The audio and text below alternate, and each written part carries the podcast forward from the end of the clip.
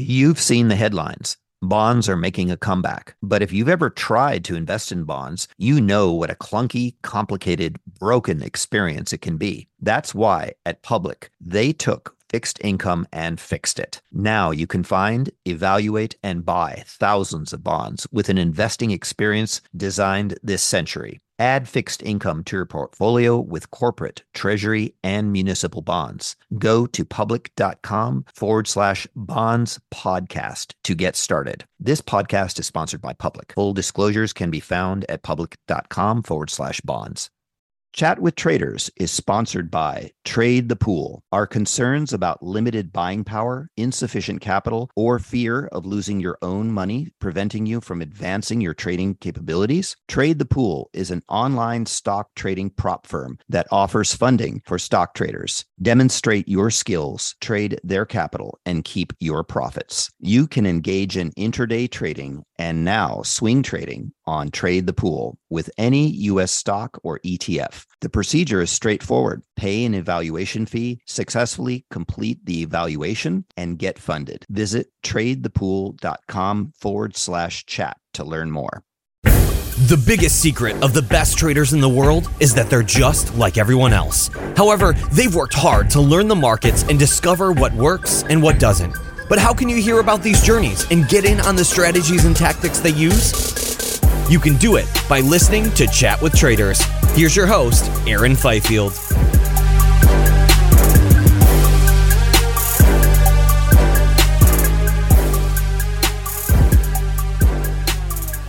Hey there, what's up, guys? Welcome back to another episode of the Chat with Traders podcast. I'm your host, Aaron Fifield. This week's guest is Brian Shannon, who first and foremost is a professional trader whose involvement with the market dates back well over 20 years. He's also the author of the highly regarded book Technical Analysis Using Multiple Timeframes. And thirdly, Brian is the founder of Alpha Trends, an educational company focused on teaching traders how to navigate the market successfully. For the most part, Brian is a swing trader with the occasional day trade in the mix. During the interview, Brian discusses both of these approaches and gives a few pointers that may even help you to discover the right time frame for your own trading. We also talk about understanding the psychology of market participants within well known patterns, the two indicators that Brian uses most often, and one of them being VWAP, which is volume weighted average price. And Brian also walks us through the four stages of a market cycle accumulation, markup, distribution, and the decline. So, all in all, Brian hit on plenty of great topics, and I feel like you're really going to enjoy the insight he shares with us. So, I'm your host, Aaron Fifield. This is Chat with Traders, and here is this week's guest, Brian Shannon. Hey, Brian, welcome to the podcast. How's it going? Going well, Aaron. Thanks for having me on here today.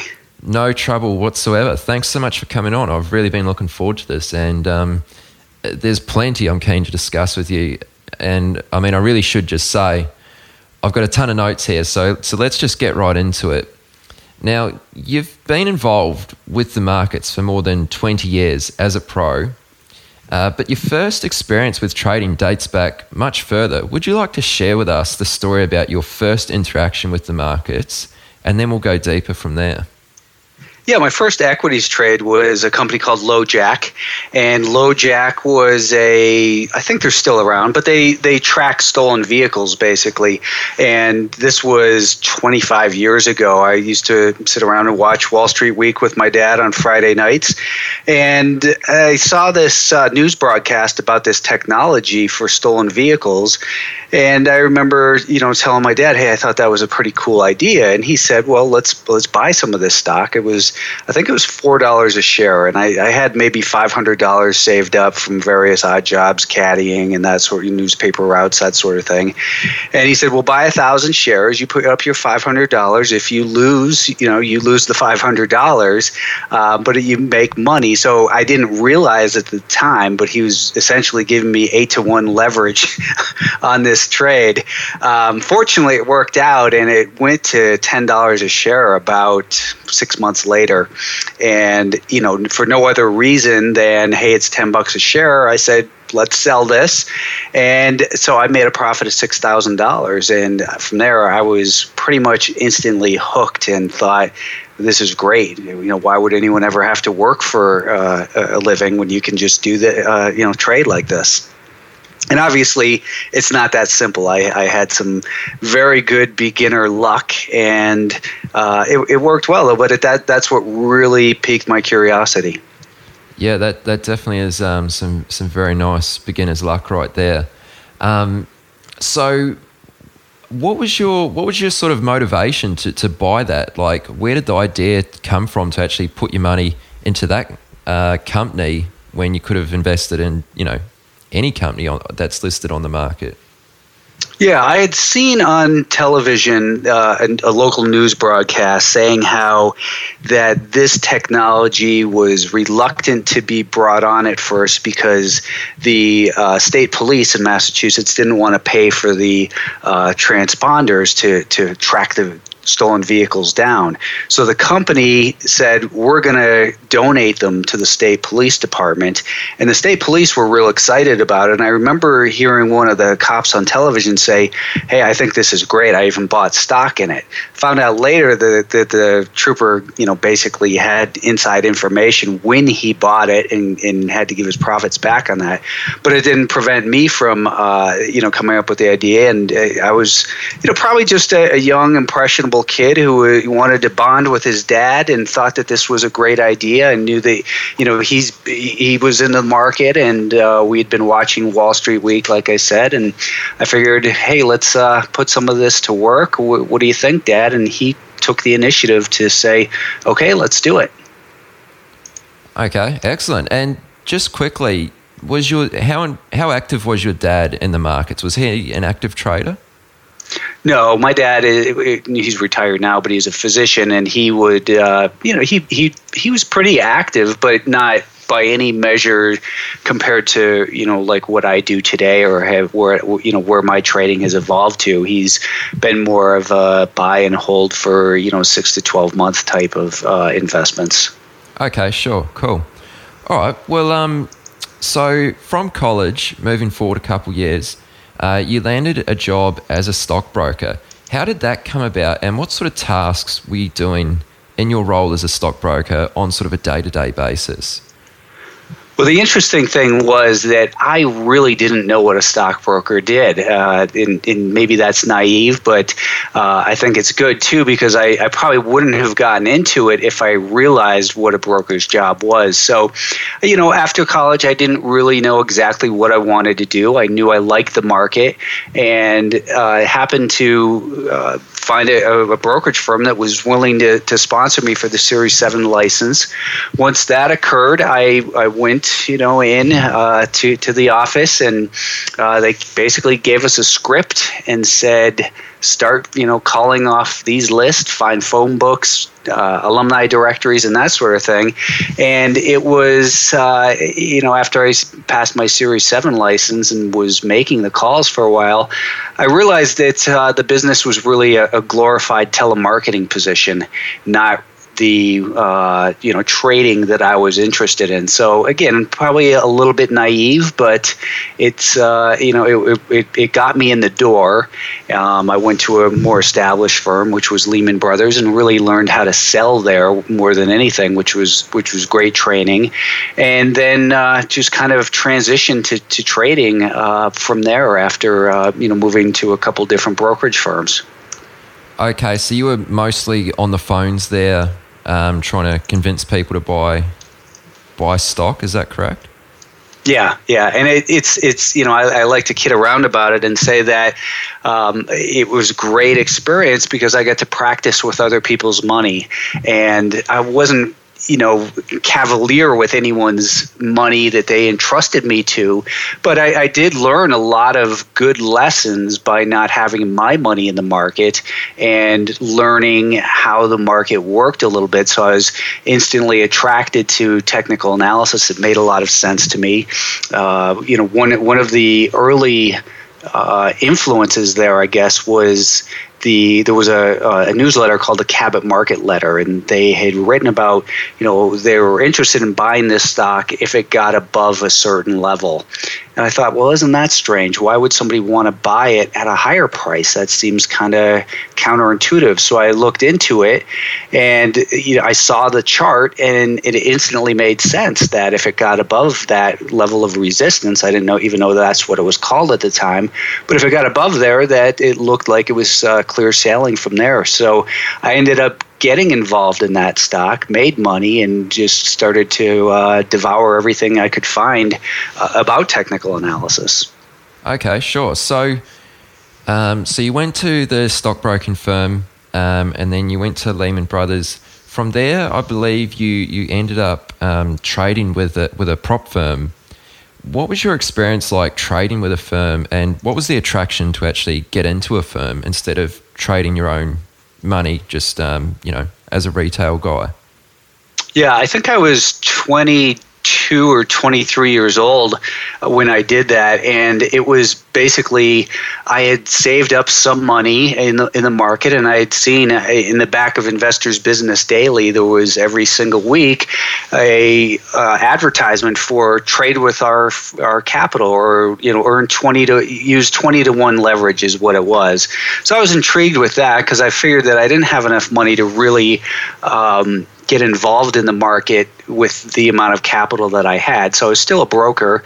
I answered this ad, went to New York, and uh, met with these guys. And the, the I, I, signed up as a remote trader, and this was you know 24k modem, and I remember being all excited with a 48k modem, sitting there in my basement trading. And they didn't give a lot of training. That was the thing that you know they basically said, okay, we'll we'll give you a shot. Uh, you get to keep X percentage of your profits. And I had, you know, I, I basically borrowed some money to put down for that initial $25,000 deposit.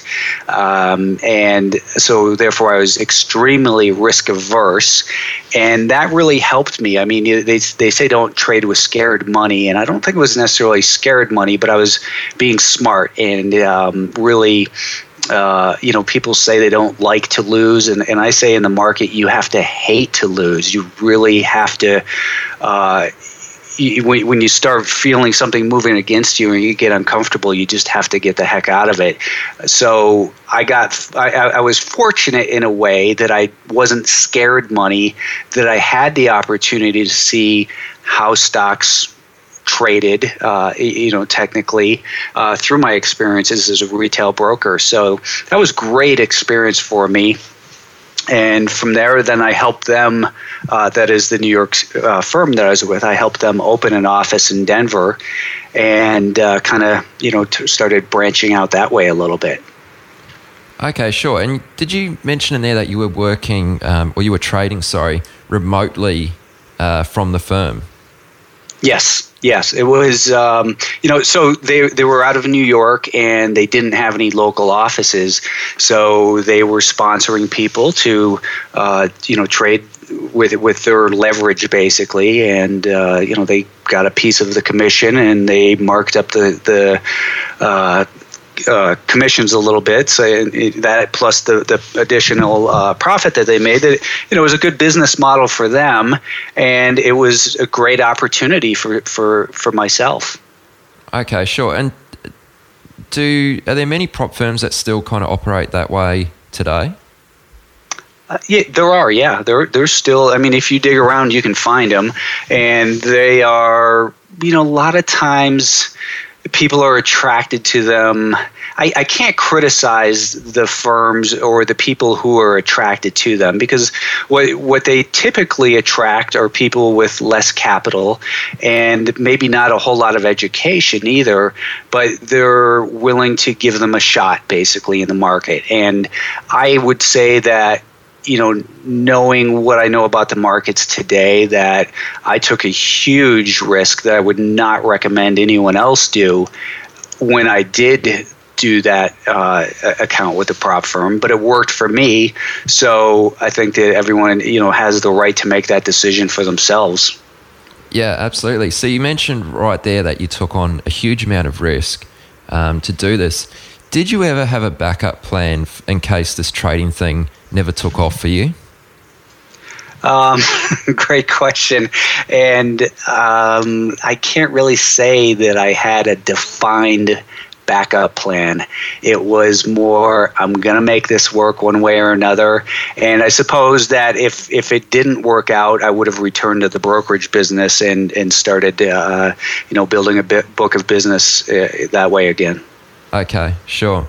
So during this time, up until sort of where we are right now in your journey, what would you say was the biggest challenge, you know, within these sort of first five years? The biggest challenge or the, some of the hurdles that you had to overcome that were essentially affecting your P&L in a negative way? Well, I think it's true for almost anyone that we are our own worst enemies. And, you know, I'm not sure if that's the answer you're looking for, if you're thinking, you know, maybe some external factor. But, but realistically, I think that we are all our own worst enemy in the market. That even today, I you know I, am still astounded some days uh, about some of the decisions I make during the day, and think, well, I knew better than that. What was I thinking? And and to, to control our impulses and to be more disciplined, to cut losers quickly, and to hold winners. Real basic stuff. Those are the things that that trip pretty much everyone up and continue to plague you know anyone involved in the market who who's honest. We are human. We we do get emotionally involved, even though we try not to.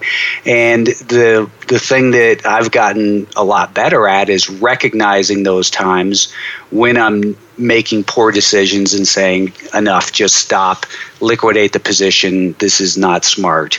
So it's it's it's a matter of probably trading too more specifically maybe i started trading too big and too concentrated in certain positions but at the same time, right before I, I, learned a great lesson right before I started with that prop firm because I was trading a company called Chantal Pharmaceuticals, and they had they weren't a pharmaceutical; they were a, a complete fraud. Actually, they they had a uh, a miracle skin cream that eliminated wrinkles, and this stock was going it, it was it started out maybe six bucks a share and i was on it because it had big volume it was breaking out. And i was trading it up to about 23 24 i held some over the weekend uh, one one weekend uh, maybe a thousand shares at uh, 21 bucks a share. And i remember that monday morning seeing that the stock was halted new and, and it was you know Barron's did a uh, hit piece on it and the stock went free, it was basically cut in half and I, I lost maybe eight to twelve thousand dollars I don't remember the numbers overnight um, right before I was just getting my money together to go trade. So the lesson there was not to have such uh, concentrated positions, especially in you know little story stocks, and there you know there, there's there's so many lessons you learn along the way but that that was one that really stood out for me that that almost eliminated me from ever getting involved uh, with that prop firm. Okay sure. So I really like that answer and that's a um, an excellent example too. While that was probably quite a painful point um, in, in your sort of development stage were there any points where you felt like maybe you weren't just cut out to be a trader and you, you actually came close to giving up?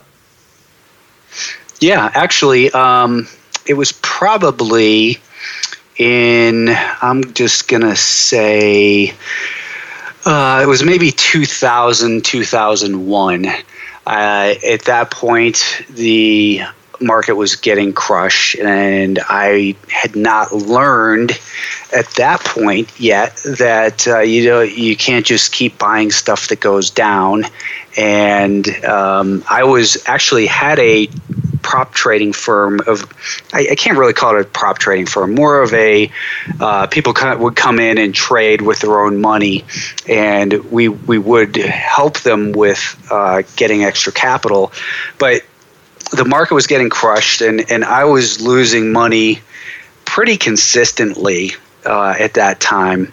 Just buying stuff in downtrends and expecting that they would bounce, and they weren't bouncing. And I, I did, uh, I, I, nearly uh, dissolved the account. I was super close. I took a couple weeks and did some reflecting came back and talked to the partner that I had at that time and said, "Listen, I you know here's what I need to do."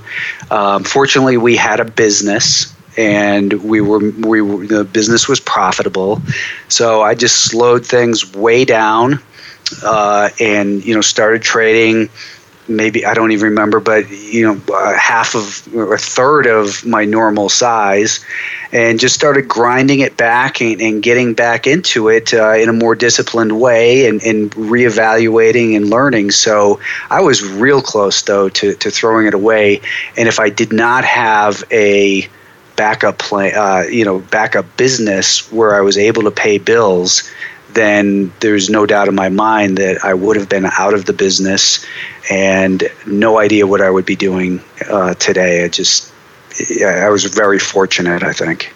Okay, right. Yeah, that's really interesting. So, so let me ask from when you left the stockbroking firm uh, job to at, at what point, how long did it take you until you reached a level of consistent profitability? Like when did things really start to click for you? Well, I you know I remember my first six or six or seven months. I was profitable every month, and I was being super disciplined and cutting losses. Then I started to get a little bit of that uh, ego involved, where I thought I knew everything, and you know, then I, I started to uh, go through a, a, down stage. Fortunately, I kept it limited, and it, it was really um, just you know, in, evolution. Really, the the whole thing, obviously, trading in general is an evolution, and you come back to the basic principles. So, uh, I kind of got lost on that question there for a moment, but you know, the thing that I would say is that my lessons learned are that the the basic things that I still preach to to this day only price pays follow the trend I repeat those things a lot of times to remind myself because that's really the principles of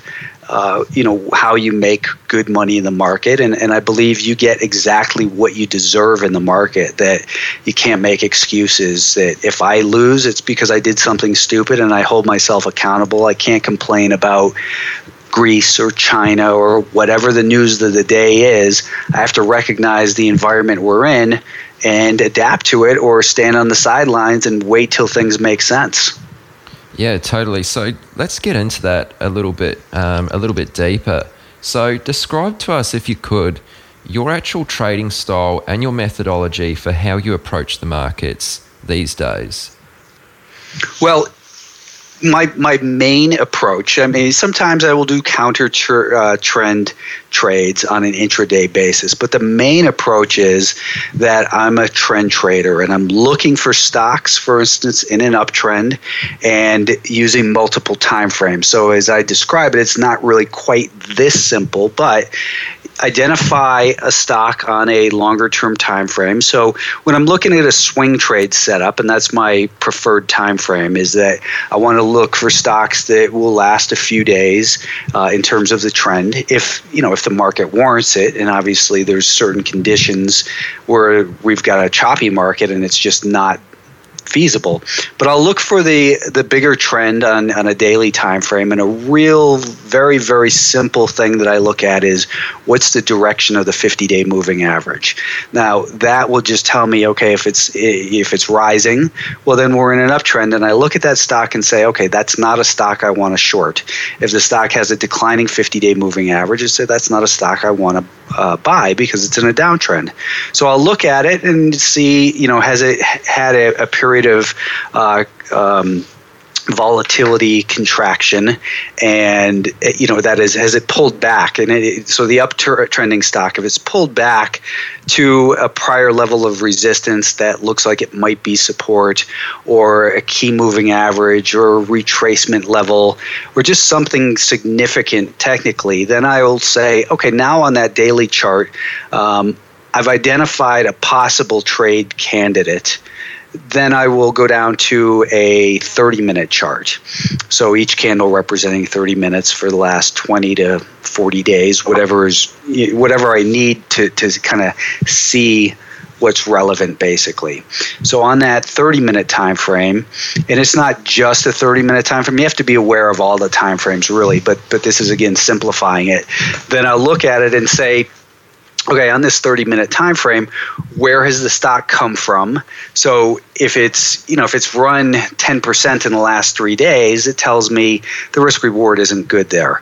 But if instead we've got a stock in a strong uptrend that's pulled back on diminished volume and it's starting to undergo a little bit of accumulation on that 30 minute time frame then i'll start to look a little bit more carefully. And, and one of the guidelines i use on an intraday uh, intermediate term time frame such as a 30 minute chart that goes back 20 to 40 days is a five day moving average. And i generally want to buy the stock when it makes a higher high above a flat to rising five day moving average.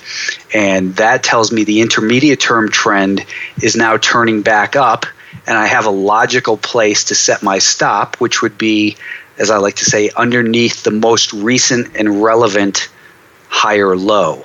So that if, if I see that the entry relative to the uh, to the initial protective stop is you know small enough to justify a position and that this the trend on the, the longer term time frame looks like it should be able to continue in the direction uh, you know in this case in an uptrend uh, then i'll look to say where's the potential for resistance or where would it likely slow down? And based on that perceived amount of potential reward, then we then I come up with a risk reward and say, okay, this is a stock that makes sense.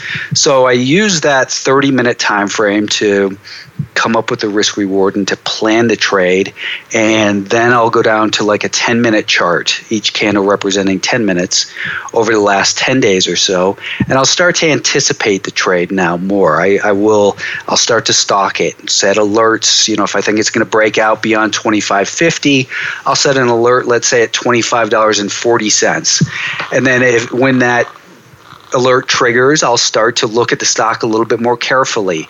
I'll see, you know, what's the overall market doing? Is there, you know, if the market's down and, and the advanced decline line is is let's say two to one negative, I might, you know, still, I, would say, well, I still want to look at this stock, but maybe I'll trade smaller share size. And I, so I start stalking it. I'll reset my alert to 2545 or 2548, or I'll start to watch it on a shorter term time frame. And then I want to make my decision based on price only. I don't want to look at it and say, well, the volume's not there yet because a lot of times people will wait for volume, but the volume will come a day and a half later when the stock has already moved five or six percent. So to trust price action, going back to your question of you know what lessons have I learned, I think that trusting price action if you have a good plan and you have a backup plan for it that that really uh, is you're, you're going to get into a lot more trades and, and not talk yourself out of them because you know the volume's not there yet, or there was a divergence uh, with the MACD, or well, I don't like what the Nasdaq do, is doing, or you know something like that. So to take each trade based on the merits of that trade individually. And if there are macro concerns about the market or some kind of event coming, to use that for the money management aspect and to uh, reduce my position size to compensate for that higher volatility or perception that, that we might you know might not be able to follow through as strong as if the entire market was uh, in, in a better trending condition. So it's a long-winded answer. Sorry. No, that's excellent. That's really good. So- You've seen the headlines. Bonds are making a comeback.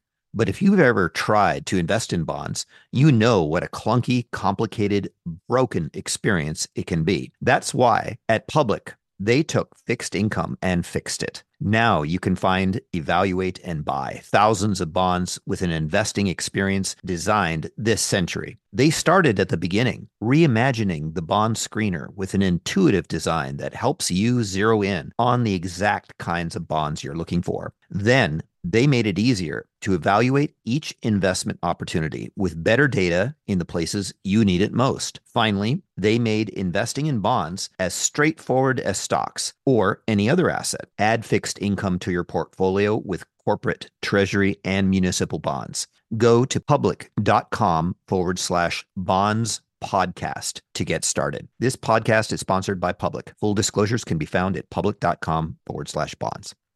Are you a developing or seasoned day trader who trades the US markets? Is the only thing stopping you from getting to the next level is having enough capital to trade? Trade the Pool is a unique online stock trading prop firm that funds stock traders worldwide not having to risk your own capital can help you focus on other things like making better decisions on your trades. There's no PDT rules to worry about. You got more than 12,000 stocks and ETFs to trade, long or short, and professional tools at your side. How you get funded is you show them your skills through a straightforward evaluation process. Once you pass the evaluation, you get funded and trade with their pool of money and split the profits. Don't let the lack of buying power, capital, or fear of losing your own money prevent you from taking your trading to the next level. Visit tradethepool.com slash chat to learn more. So, just so we're clear, um, like you spoke there a lot about price action and focusing on the price itself. How do you treat fundamentals and news? I think you might have briefly touched on that there, but just so we're clear, do the fundamentals and news have any impact on your decisions to get into a trade? I try to not let them. I am generally aware, so I want to know what are the potential catalysts for a stock. So, if, if for instance, I'm looking at this stock and I think it's a buy, but then I see they, they're due to report earnings after the close, then I'm not going to trade the stock because I don't want to gamble on earnings. I, you know, that's a lesson I've learned in the past as well. Gambling on earnings, it's, it's gambling, there, there's no edge there. So, I will be aware of what the catalysts are potentially. I'll be aware of the news headlines at least to try to determine what it what are the catalysts, what's shaping the psychology in the market today. Um, but I try not to read into it too much and have an opinion of the news itself, because the news is often I don't want to say made up, but coincident to the price action. Um, not leading, uh, or it's um, you know we can't always trust accountants. We can't trust CEOs that the news is actually what's happening. That and and that's why I, I adamantly say over and over again only price pays, that you can be aware of the headlines and that sort of thing. But market doesn't care what I think about a stock, about what its value is, or what it should do based on uh, an earnings report or something. The only thing that's going to pay or hurt is price action. So I would rather lose my opinion than lose my money and, and move to the sidelines quickly because you can always reassess the trade and, and determine to get back in but but there's there's a tendency to that when we uh, look at the news, we get our egos and our opinions, and we think the need to be right uh, becomes stronger and really, you know, uh, clouds our judgment. Yeah, okay. No, that's excellent to hear about. Um, now, this is something you, you often talk about, and that is focusing on the psychology of patterns and less about the actual pattern itself, like whether it's a, a cup and handle or a double bottom or whatever it might be. So, could you explain perhaps your reasoning for looking at patterns from this angle? Well, there's nothing wrong with recognizing a pattern, and I often talk about candles, for instance, as well. They, you know, some people will be looking at a, a candle and they'll say, "Hey, that's a doji," and it, it, you know on the daily time frame, and, and and I'm more interested in what happened underneath the surface. How did that doji come about that it sold off strong in the morning and might have chopped sideways for a little bit, but then the buyers regain control, and I can see it much. Uh, better on a shorter term time frame. That is, I, I, can understand the psychology of what's shaping it. And and back to the cup and handle. Nothing wrong with recognizing um, you know these these classic technical patterns and and I started like that as well uh, you know looking at recognizing technical patterns, but I saw a lot of them fail. And what is it behind there that, that makes the sense? So, a cup and handle, you could train a monkey to recognize cups and handles. You can program a computer to do it. But there's a lot, there's the art of technical analysis, the, the science rather of technical analysis versus the art of trading and understanding hey, things can and often do uh, go wrong. That is, they don't work out as anticipated the way a technical analysis book will tell you it should. So I want to I want to see that you know the the what the the so a cup and handle a stock comes up to a certain level of uh, it you know at eighty dollars a share it runs up to that it pulls back down to 70 and it runs up to 80 again but there's still supply there that's unable to be taken out at that point so the stock backs off again. But instead of backing off down to $70 a share it finds buyers at $76 a share. It finds support and starts rallying up towards that $80 level again. And then it might even dip down to 78 and then hit the 80 and then break out. So the the point is though that these higher lows that are being established established tell me that the buyers are gaining con- uh, control price wise. They're not waiting for the pullback to 70. Instead, they take control at 75. Then they take control at 78. So they're getting more aggressive price wise. And the distance, the time distance between those tests of resistance uh, might be, you know, from the first test of 80, it might have been, uh, you know, the sec to the second test, it might have been. Uh, a month and a half. And then four weeks later, we test that 80 level again and it pulls back to 78. Then two weeks later, it comes back up again. So they're getting more aggressive, not only price wise with the higher bids where they're taking control, but time wise, that they're coming back more often to test and work through that supply being offered at the $80 level. So if it you know, so you can understand what's happening rather than just saying, "Hey, that's a cup and handle. I read about those. Those are bullish. I'm going to buy it." It just gives you that better understanding uh, of of you know what's what the forces are underneath the market. How you, so you want to look at the market and say you're going to have one of three positions. You could be long, you could be short, or you could be in cash.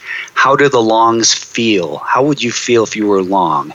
And where would you be getting more aggressive? How would you feel if you're the seller at that $80 level and you your your supply gets worked through? Or if you're a short seller and you're trying to hold it back at, at that $80 level. And if you have the uh, ability to be objective and on the sidelines in cash, where do you get involved at the uh, at the best risk reward standpoint? So it's it, it's not really super complicated to to try to put yourself how would i feel if i was long there if i was short on that stock or if i'm in cash you know should i just ignore this stock or is there the potential for opportunity in it yeah you mentioned a lot of great points in that answer so thanks thanks a lot for sharing that brian sure um, now, I've noticed in your analysis of reading charts that you pay close attention to two indicators. Um, there might be others, but I noticed that you, you pay extra close attention to these two. So the first would be moving averages, um, and the other would be VWAP, volume weighted average price. So I'd like to ask about both of these. Well, you sort of already covered the moving averages a little bit earlier, um, but just on moving averages, they seem to get a bit of a bad rap. Um, a lot of people kind of regard them as maybe a tool for amateurs, or maybe they're just using them incorrectly, or I'm not sure what it is. But have you noticed this, and why do you think why do you think this sort of um, is I don't know if a stereotype's the right word, but there's kind of like a stereotype around moving averages as though they're ineffective. Yeah, I think that uh, a lot of people do mis- misunderstand and misuse moving averages.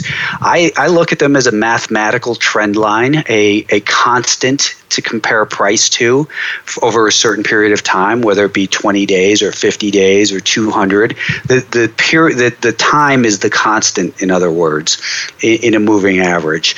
And just like we were talking about the psychology of a pattern, I think it's even more important to realize with a moving average, you, you know, we're, we're all taught that a 50 day moving average you know is support. I say it tends to act as support. So a stock in a strong uptrend pulls back to a 50 day moving average. People will say that's a buy signal.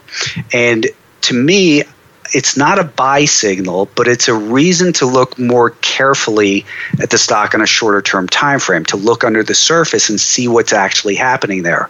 Because I can show you uh, you know thousands of examples where a stock pulls back to the 50-day moving average and just keeps going. Uh, that is, it just keeps dropping.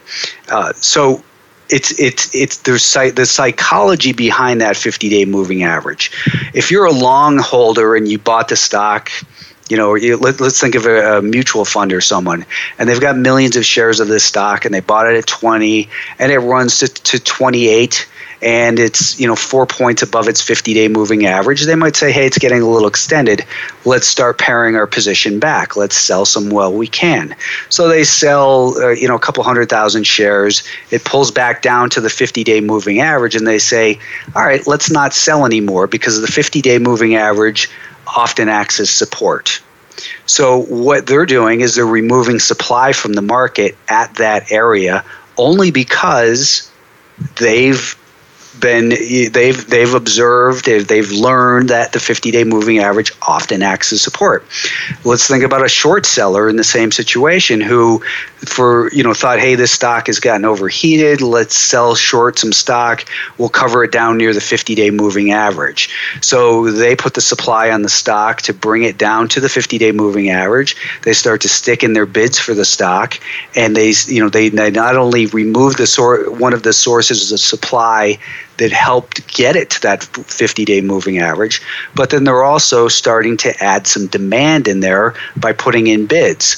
So the bids are, are starting to show up and the stock is losing supply and we're starting to see that gradual shift. So i, I want to look underneath the surface and say is there actual evidence? Let's let's go back to that 30 minute time frame is there actual evidence on the 30 minute time frame that the stock is starting to at least turn sideways that the pattern we've seen over the last two weeks during this pullback of lower highs and lower lows is starting to show more neutral market.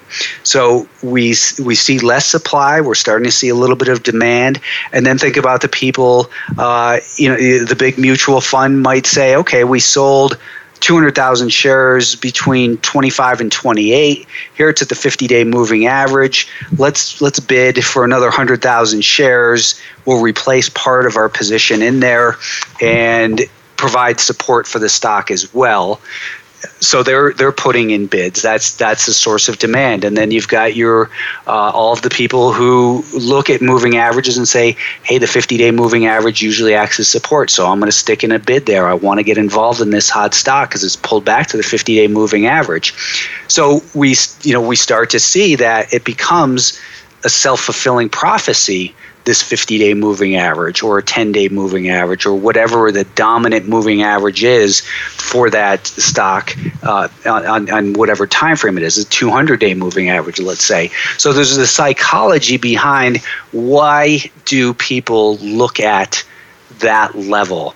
Now let's take it one step further and say since that stock rallied from 20 to 28 and it's pulling back to 24, we might have another group of people who trade based on Fibonacci.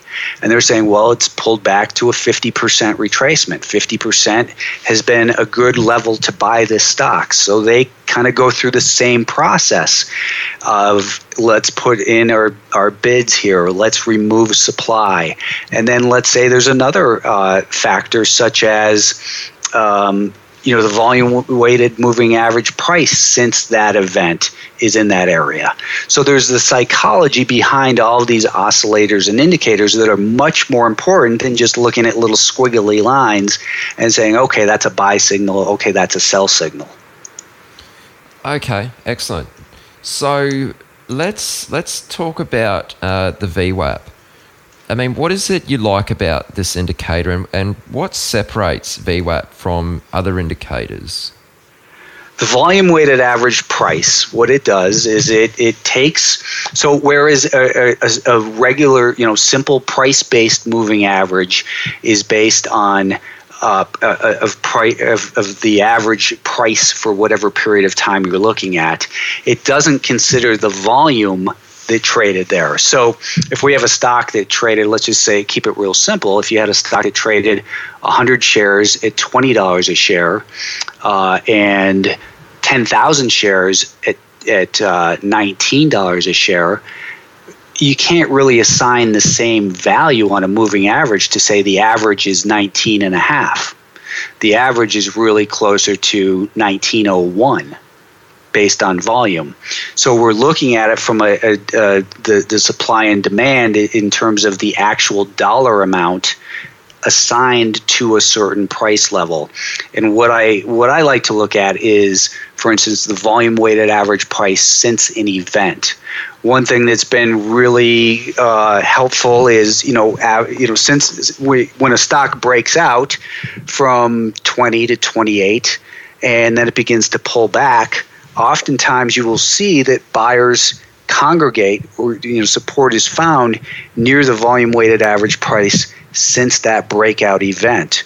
Or more recently um, I you know I've, I've been tweeting about um, for instance, in Alibaba and in and in uh, uh, GoPro, the volume weighted average price levels since this, these companies actually became public, and they've both, you know, within the last couple months, uh, shown that you know the stocks had some nice bounces and they rallied almost precisely to the level, the volume weighted average price since the stock came public. So there's a lot of psychology assigned to that level. It's the average price. It says above this level, the average participant is making money. Below it, the average participant is losing money and we can start to you know delve into the psychology of the buyers and sellers and see how much they have at stake at certain uh, you know it, they tend to be inflection points. So at those levels how much do they have at stake and, and who's you know gaining or losing control there? All right cool. So still on the subject of VWAP, do you find that it's more popular within the professional space? And if you do, why do you think that VWAP is maybe underutilized by retail traders? Well, the, you know, one of the original uses of the volume weighted average price is for, let's say you have, you, let's say you work at Fidelity and you want to buy two million shares of uh, of Alibaba. So you, you tell your broker, hey, I want to buy 2 million shares over the next two weeks. And, you know, what I want to, what I want you to do is to do a good job for me. The way I'm going to measure that is over the next two weeks, we're going to see what the volume weighted average price was during that time. If you do better than the volume weighted average price during that time, I'll give you more business. If you do worse than that, I'm going to go to a different brokerage firm and, and have their traders execute the trade for me. So it's it's a, a value compare, comparison for a lot of institutions in that regard. I think though that over the last several, probably last uh, you know, I, have been looking at the VWAP for about 12, 13 years, and I actually stumbled upon it. Uh, in, in, I think that everyone looks at every oscillator and indicator when they first start out looking for that holy grail. And you know the VWAP just seemed it, it just kind of spoke to me that it, it acted as support and resistance. So the it is becoming more widely used by by retail. Uh, fortunately, not overused that it's still effective for looking at um, even intraday on a you know on a uh, in the markets. You know I'll look at it often on a on a one minute chart and look for who's who's in control. And if it's got a declining volume weighted average price generally I don't want to buy it. Uh, if it's got an advancing volume weighted average price that is the average price has been increasing throughout the day the transaction level has been increasing throughout the day, then I generally don't want to short that stock. So it's it's becoming more widely utilized. I, I like to think I have something to do with that. I've been tweeting about the VWAP and wrote about it in my book uh, in, in 08. Uh, so I've been tweeting about it and talking about it and writing about it since then. And um, I, it, it is becoming a lot more prevalent uh, with, with more retail type people. Okay, sure. No, that's really well said. Um, now, you spoke um, a little bit earlier about your time frame analysis, um, and I just got a few more questions around that. But before we get into it, I think it would be beneficial if you could maybe run us through the four phases of market cycles as you see them. I believe you cover this in your book, but if you could just give us sort of a brief overview of um, the four different phases of a market cycle. Sure. Actually, you know what uh, I, I, I, would like to do, Aaron, is to send you a copy of the infographic I had made up for that because it really explains it a lot more in detail. Uh, what what I'm going to be able to say, and perhaps you can you know put a link up to it with with this uh, podcast. But yeah, essentially, sure. it's you know as I as I mentioned, you know, when I first started trading, I, I wanted to get, I, I, got my hands on as much technical analysis information as I could. And what's always been attractive to me is, is the simpler analysis. And Stan Weinstein's book from 1986, I believe, or something like that, uh, Secrets for Profiting in Bull and Bear Markets. If any of your readers have, you know, or listeners have, have read that, they'll see it's been a huge, huge, huge influence on my career. I, I in fact sent a copy of my book to Stan Weinstein, and uh, and he you know he he he praised me for it and you know saw that uh, I said hey Stan you know this is I've, I've, been hugely influenced by your work I learned this from you and I want to give you credit and um, anyways the four stages it, it's uh, you know goes back to the business cycle the business cycle being you know we have periods of expansion then we have a peak then we have a decline and a trough so we have these four stages and in the market uh, it's been described as stage one is accumulation. Accumulation occurs after a decline. So, after a long decline, uh, we, it doesn't even have to be a long decline. Let's say we're talking about uh, you know a, a, daily chart, and, and the stock has experienced a, a significant pullback. Uh, as, as, I like to say, if they don't scare you out, they'll wear you out. So during the stage four decline that precedes stage one accumulation, what you see is that uh, you know you've, you've got stubborn holders who, who hold the stock on the way down. They're not being disciplined. They're not cutting losses. They're still believing the, the press and the hype uh, around a stock. But in that stage one accumulation what's happening is the you know the stock starts to become indecisive as the supply and demand starts to reach a little bit more of an equilibrium that you don't see there are these fearful sellers anymore. It starts to turn a little bit more neutral. So that accumulation phase, what we see in there is that it, it can last a long time, and, and, and the one of the hallmarks of a accumulation is that we see moving averages crossing back and forth above and below each other.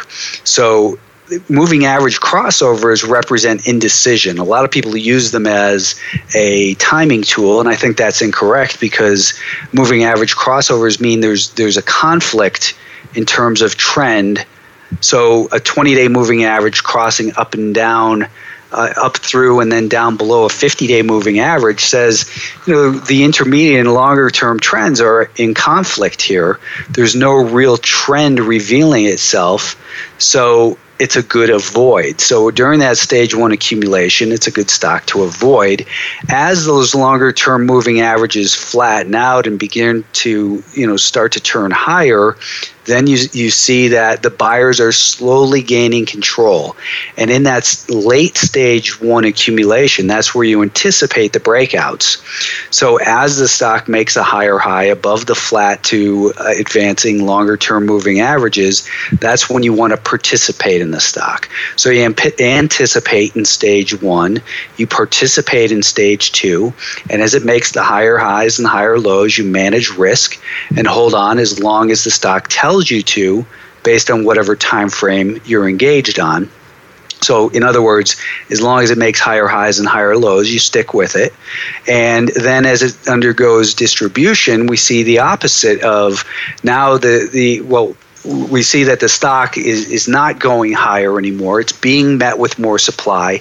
The moving averages cross back and forth, representing indecision, and it's either digesting those gains through time before a breakout, or if it breaks down, then we look at it and say, okay, now the moving averages are heading lower. This is a stage four decline. That stock is an avoid if you're just a long trader, or it's a, uh, a short sale candidate. So those four stages um, allow you to just kind of very simply look at the the market or an individual stock and say who's in control, buyers or sellers, or is it unclear? And if it's unclear, the beauty of that is that's just an avoid. There's no reason to go near that stock and, and you know give it some time, keep it on your watch list, come back to it. But there's no reason to be involved in a stock that's just going sideways. Yeah, well, I mean, there's always plenty of others to choose from, isn't there? Exactly. It, yeah, I mean, if you can send through that, that infographic, I'll post it with the with the show notes um, underneath this episode. Um, yeah, of course. At Chat with Traders um, on on the site. So, I have a question in regards to time frames, and in, and how did you discover the time frame which was the best fit for your personality to trade? Like past guests on the show have mentioned uh, quite a few times that many traders often spend a long time working with a time frame that isn't necessarily the best fit for them. So, how did you discover a time frame that worked well for you? Well, and that's a great point. And and going back to your, you know, what what lessons have been important um, understanding your time frame is hugely important and you know if you have the patience of someone like Warren Buffett then you've got no business looking at an intraday you know chart for what happened for one day but if you're maybe a little bit more. I think a lot of traders tend to be a little bit ADD and and uh, you know hop around a little bit from stock to stock looking for the action. Then you know you shouldn't be looking at what pays the best dividend. So it, it, it comes with eh, like a lot of uh, success in the market with understanding yourself personally and what works best for you. How much time do you have to commit to the market? Can you sit down in front of the market each day and and and be on task and, and, and you know pay attention to the micro movements and, and be patient enough to um, not just get emotionally involved because you're bored and, and, and, I'm a trader, so I should be trading type mentality. So, it, how much time do you have? How much capital do you have? How much experience do you have? No one should start out with day trading. Day trading is something you evolve, or some people might say devolve to. Uh, but because there's, you know, the, the more often that you're confronted with having to make a decision in the market, the more often it is, the more likely it is that your emotions are going to creep into the decision making process and you're not going to be able to, to control yourself as well. So you start out, everyone should start out with a longer term horizon, whether it's uh, you know a couple months or it, you know, swing trading is really an ideal type of time frame because it gives you the opportunity to get feedback on your trades within a couple weeks it, it, generally. And you you can learn and and and, and, hone in on things a little bit better. You don't have to be watching tick by tick. But if you are the type of person who you know can sit in front of the machine and uh, pay attention, control your impulses, and you've been successful on, on the couple month horizon, then down to a uh, successful swing trader. If you can do that successfully, then you start to experiment with day trading. It's it's a great skill to have. It's not appropriate all the times when you've got a choppy market environment. It's it's it's a it's a great skill to have because it allows you to put some money in your account without uh, exposing yourself to overnight risk where we might have a market that's gapping on a frequent basis. So it, it's a it's a great tool. It's a skill. It's certainly not appropriate for everyone, um, and and to to start out just trying to day trade is something I would tell anyone that you're a fool if you try to just start by day trading. Yeah, okay. So I think a lot of people who are probably quite new to trading are often attracted to the idea of day trading um, with the with the mindset that you're taking more trades, you can make more money than whether if you're swing trading, you might only take a few trades a week. Um, do you believe that there's you can make just as much money as a swing trader as someone who's a day trader? Like, is there any time frame that that makes more money? I think swing traders uh, make more money than strictly day trades. Uh, all of the trades that I look for, I'm looking for a swing trade opportunity. I would ideally like to hold all of my stocks on a you know for a few days to weeks however the market gives me new information throughout the day and I have an opportunity to maybe lock in some profits or avoid a uh, loss. So I will, you know, the market will tell me basically it's not appropriate for me to hold. So I will day trade it instead. And, and, and I will say that I also tend to have a personality that lends myself to probably a little bit more day trading than I should be doing.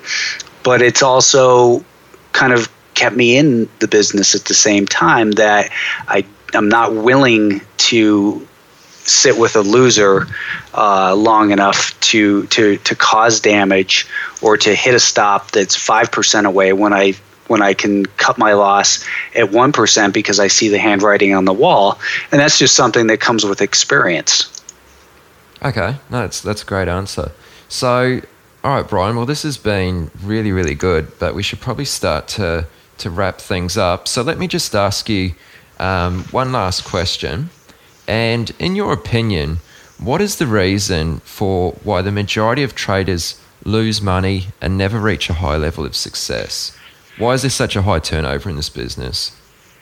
Well, it's an extremely difficult business. There, there, anyone that tells you that it's easy is very is, is lying, being misleading.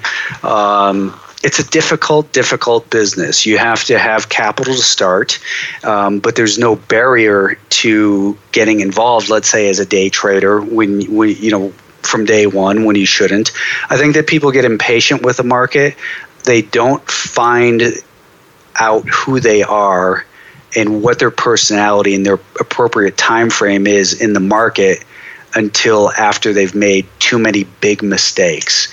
So that they want to get involved in the market and they see it as the opportunity for you know a way to make easy money when in fact it's extremely difficult and it, it comes first with mastering yourself or no one masters their self, but you know, understand, you know, having a, a, much better understanding of yourself.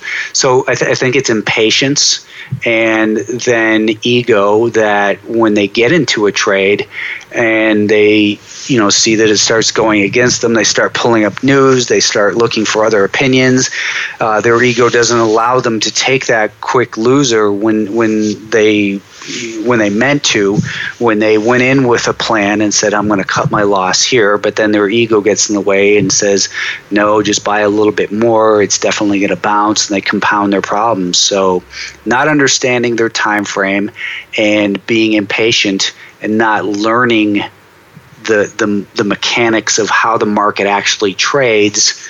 Um, and understanding the psychology of the flows of money without uh, before they start you know sizing up their positions and, and, and you know getting involved with too big a share size or just saying hey I like Apple so I'm going to buy Apple well Apple's not always a buy all stocks go through that cyclical phase where they go through a stage 4 decline yeah what a great answer Okay, Brian. Well, we've hit on a, a, ton of great points during this interview. And again, thanks so much for coming on and sharing a whole lot of knowledge with us. This has been really good. Before you go, can you share with listeners where they can go to find out more about you?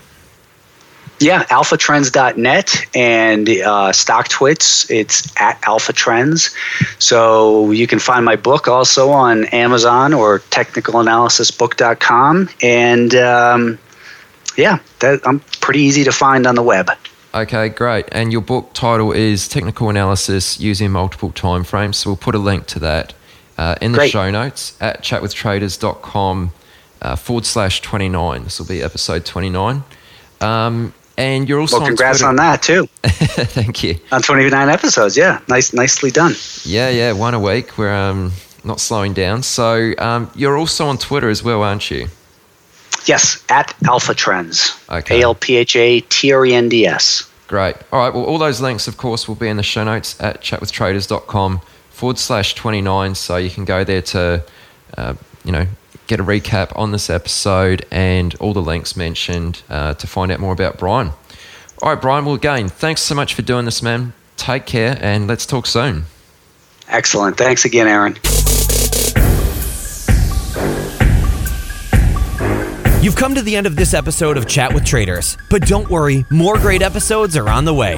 To stay updated with each great new episode, be sure to subscribe to the podcast in iTunes, and we'd love it if you leave us a rating and review.